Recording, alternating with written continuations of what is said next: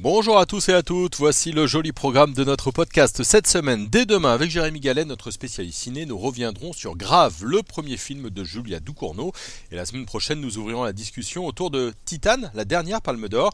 Et puis euh, ce jeudi, nous partirons à la découverte d'Agatha Christie, non pas l'écrivaine, mais la femme qu'elle était.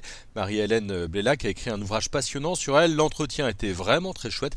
Je suis très heureux de pouvoir vous le faire écouter. Donc dès jeudi, bonne semaine et bon polar à tout le monde.